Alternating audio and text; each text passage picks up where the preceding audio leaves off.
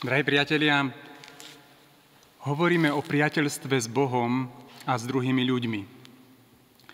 Už vieme, že Boh nás pozýva do priateľstva, pretože sám žije v spoločenstve a chce, aby sme žili podobne aj my. Preto sa v nás neustále ozýva túžba po blízkosti s druhými. Mnohí si túto túžbu po blízkosti alebo intimitu začali pliesť mnohokrát aj so sexom, i keď existuje súvislosť medzi týmito dvoma slovami, nedajú sa vzájomne zameniť a nie nevyhnutne závisia jedno od druhého. Nepotrebujeme sex, aby sme mali s niekým intimný vzťah a nepotrebujeme mať s niekým intimný vzťah, aby sme mohli mať sex.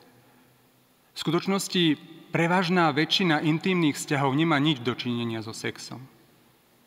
Intimita sa týka aj vzťahov s deťmi, rodičmi, priateľmi, spolupracovníkmi a dokonca aj s Bohom.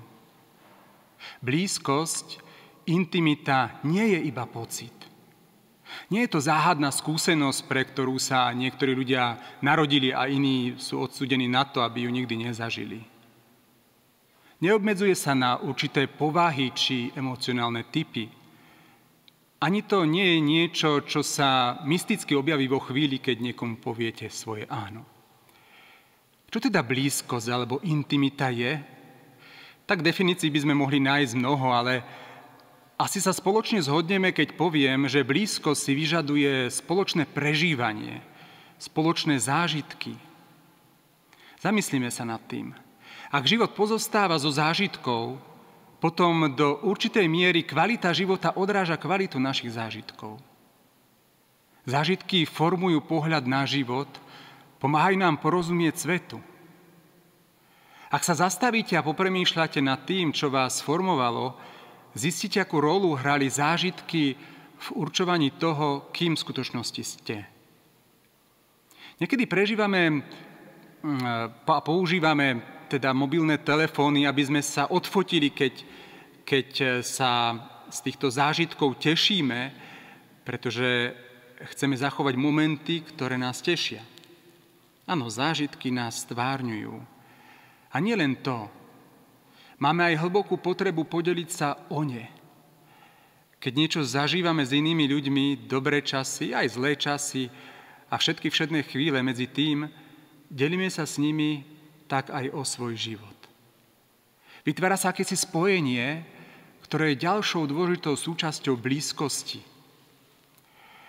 Vždy, keď s niekým niečo zažijeme, máme možnosť budovať blízkosť. Možno si myslíte, ale veď ja denne nezažívam nejaké bombastické zážitky, ktoré môžem zdieľať s priateľom, aby som tento svoj vzťah upevnil. Pozor, Blízkosť sa nebuduje na veľkolepých či komplikovaných prejavoch. Nemusí to byť nič zložité či dramatické, nejaký pomyselný romantický únik z reality či dramatické odhalenie svojho vnútra, ani sentimentálne slova. Buduje sa na tisícoch malých, každodenných momentoch vzájomnej interakcie. Blízko sa buduje, keď sa napríklad deti po návrate domov spýtate, aký mali deň, alebo keď sa manželsky so záujmom spýtate, ako vyriešila problém, nad ktorým si lámala hlavu. Alebo keď si jednoducho zapamätáte niekoho obľúbené kvety, knihu alebo jedlo. Keď si všímate zronenú tvár a poskytnete pozbudivé slova, keď tajne žmurknete na vystresovaného spolužiaka počas skúšky, naznačujúc, to zvládneme, Jedna hudobná nota vôbec nezaváži, avšak ak pospáme dostatočne veľa nôd, správnym spôsobom dostaneme Beethovenovú 9. symfóniu. Podobne je to so spoločnými zážitkami. Jeden zážitok možno až tak veľa neznamená, ale keď tých zážitkov máme veľa, budujeme vzťah. Samozrejme, Môžeme byť e, s niekým fyzicky na tom istom mieste bez toho, aby sme niečo spolu zažili. Neexistuje nič ako jednosmerná, jedným človekom vyprodukovaná blízkosť. Vzťah je už vo svojej podstate vzájomný. Z toho vyplýva, že základné stavebné kamene blízkosti, či už s Bohom, alebo s ostatnými ľuďmi sú spoločné zážitky, ktoré naozaj budujú zmysluplné vzťahy. Vzťah najviac rastie, keď niekto niekoho pozve, a bol súčasťou obyčajných a niekedy aj neobyčajných momentov každodenného života. A keď ten druhý toto pozvanie nielen príjme, ale aj opetuje. Aby sme sa mohli s niekým deliť o zážitok, musíme byť plne prítomní. Musíme druhému človeku plne venovať sa. Musíme hovoriť, o čom premýšľame, čo cítime, čo prežívame. A musíme aktívne počúvať, keď o ten ten druhý hovorí. Inak sme len dvaja ľudia, ktorí sú náhodou v rovnakom čase na rovnakom mieste. Ak som prítomný telom, ale nie duchom, ak sa v myšlienkach vraciam, ja neviem, k problémom v práci alebo v škole, keď mi rozprávate, aký ste mali deň, tak v skutočnosti nejde o spoločný zážitok. Dvaja ľudia môžu spolu tráviť čas, večerať alebo pozerať film – a pritom môžu vzájomnú blízkosť úplne prísť. Asi to veľmi aktuálne riešime v tejto dobe smartfónov, kedy síce sedíme pri niekom, ale stále pozeráme do displeja. Obrazovka je stvorená pre človeka, nie človek pre obrazovku. Trávime čas kvalitne, keď posielame SMS-ku niekomu? Nie. Alebo keď e, spolu čítame e-maily? Nie. Alebo keď spolu sledujeme televízor, záleží čo. Ak sa práve rúti dole kopcom Petra Vlhová, my jej spoločne fandíme, ak sa spolu tešíme aj smutníme, tak samozrejme, že áno. Pozoruhodným rozmerom Ježišovej lásky bola jeho schopnosť byť plne prítomný. Viete, nikde v Biblii Ježiš nikomu nepovie, hm, čo si to hovoril? Nepočúval som ťa. Konal som mesiarské skutky. Ježiš vždy vedel, ako sa majú jeho priatelia. Samozrejme, byť plne prítomný si vyžaduje časový záväzok. Čas je pre nás veľmi, veľmi vzácný, pretože je to, by som povedal, limitovaná komodita. My vieme zarobiť viac peňazí, ale nevieme vyrobiť viac času. Preto ak niekomu venujeme svoj čas ako dar, je to intimný čin. Je to niečo, čo sa nám nikdy nemôže vrátiť. Snaha o blízko znamená, že kľúčové vzťahy budú hlavná priorita, pokiaľ ide o náš čas, o našu pozornosť. Zásadná výzva, pokiaľ ide o čas, je vždy sa nájde niečo iné, čo by ste mohli robiť. Vždy sa nájdú e-maily, na ktoré ešte potrebujete odpovedať, veci, ktoré potrebujete spraviť, ja neviem, projekty, ktoré potrebujete dokončiť. No zriedka kedy vám vaši priatelia povedia, počuj, nemusíme sa stretnúť, je dôležitejšie, aby si si dokončil projekt do školy. Pokiaľ ide o čas, nakoniec budete musieť niekoho sklamať. A nedovolte, aby to boli práve ľudia, ktorých najviac milujete.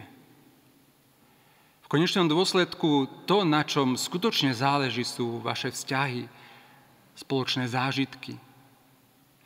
Ešte som nepočul o niekom, kto by na smrteľnej posteli povedal, ach, koľko som toho nasurfoval po internete v tomto mojom živote.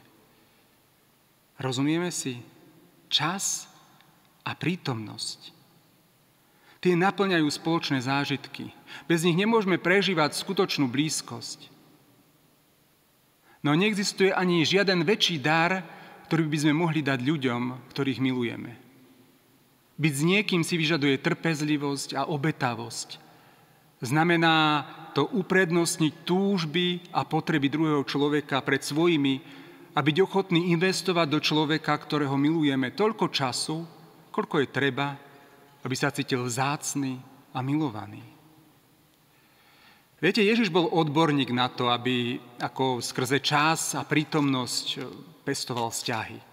Vidíme to najmä v kruhu ľudí, ktorí boli najbližší, medzi priateľmi, ktorí sa vlastne stali rodinou. Evangelium, ktoré sme aj dnes čítali, ukazuje Ježišov zámer, keď si vybral svojich učeníkov. tedy ich ustanovil 12, aby boli s ním. Bolo to úplne jednoduché, aby boli s ním. Kedy?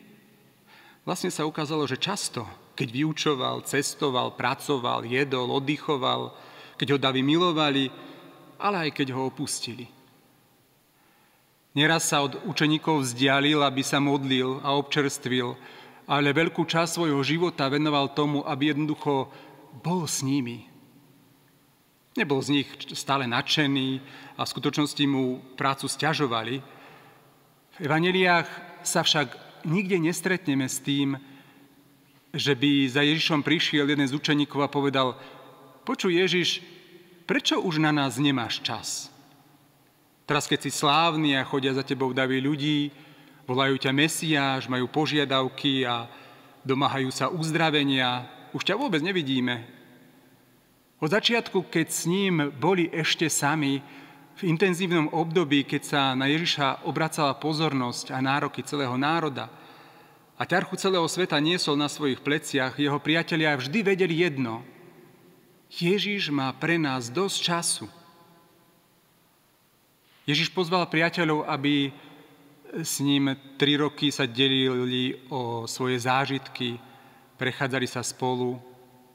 Bola to taká najobyčajnejšia vec, ktorú spolu robili. Chodili na prechádzky. Vlastne to bol úplne prvý zážitok, ktorý mali s Ježišom.